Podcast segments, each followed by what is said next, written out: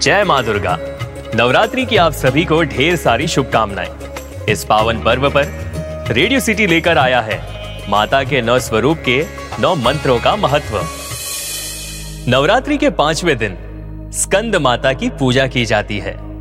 स्कंद माता का मंत्र है, सिंहासन गता नित्यम, पद्माश्रित करद्वया, शुभदास्तु सदा देवी, स्कंद माता यशस्विनी।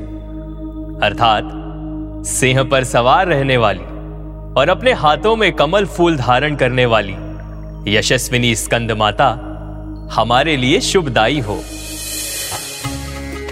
माँ दुर्गा से जुड़ी हुई ऐसी ही बातें जानने के लिए सुनिए आदि पराशक्ति माँ दुर्गा पॉडकास्ट। सुनने के लिए लॉग इन करें। www.radiocity.in/podcast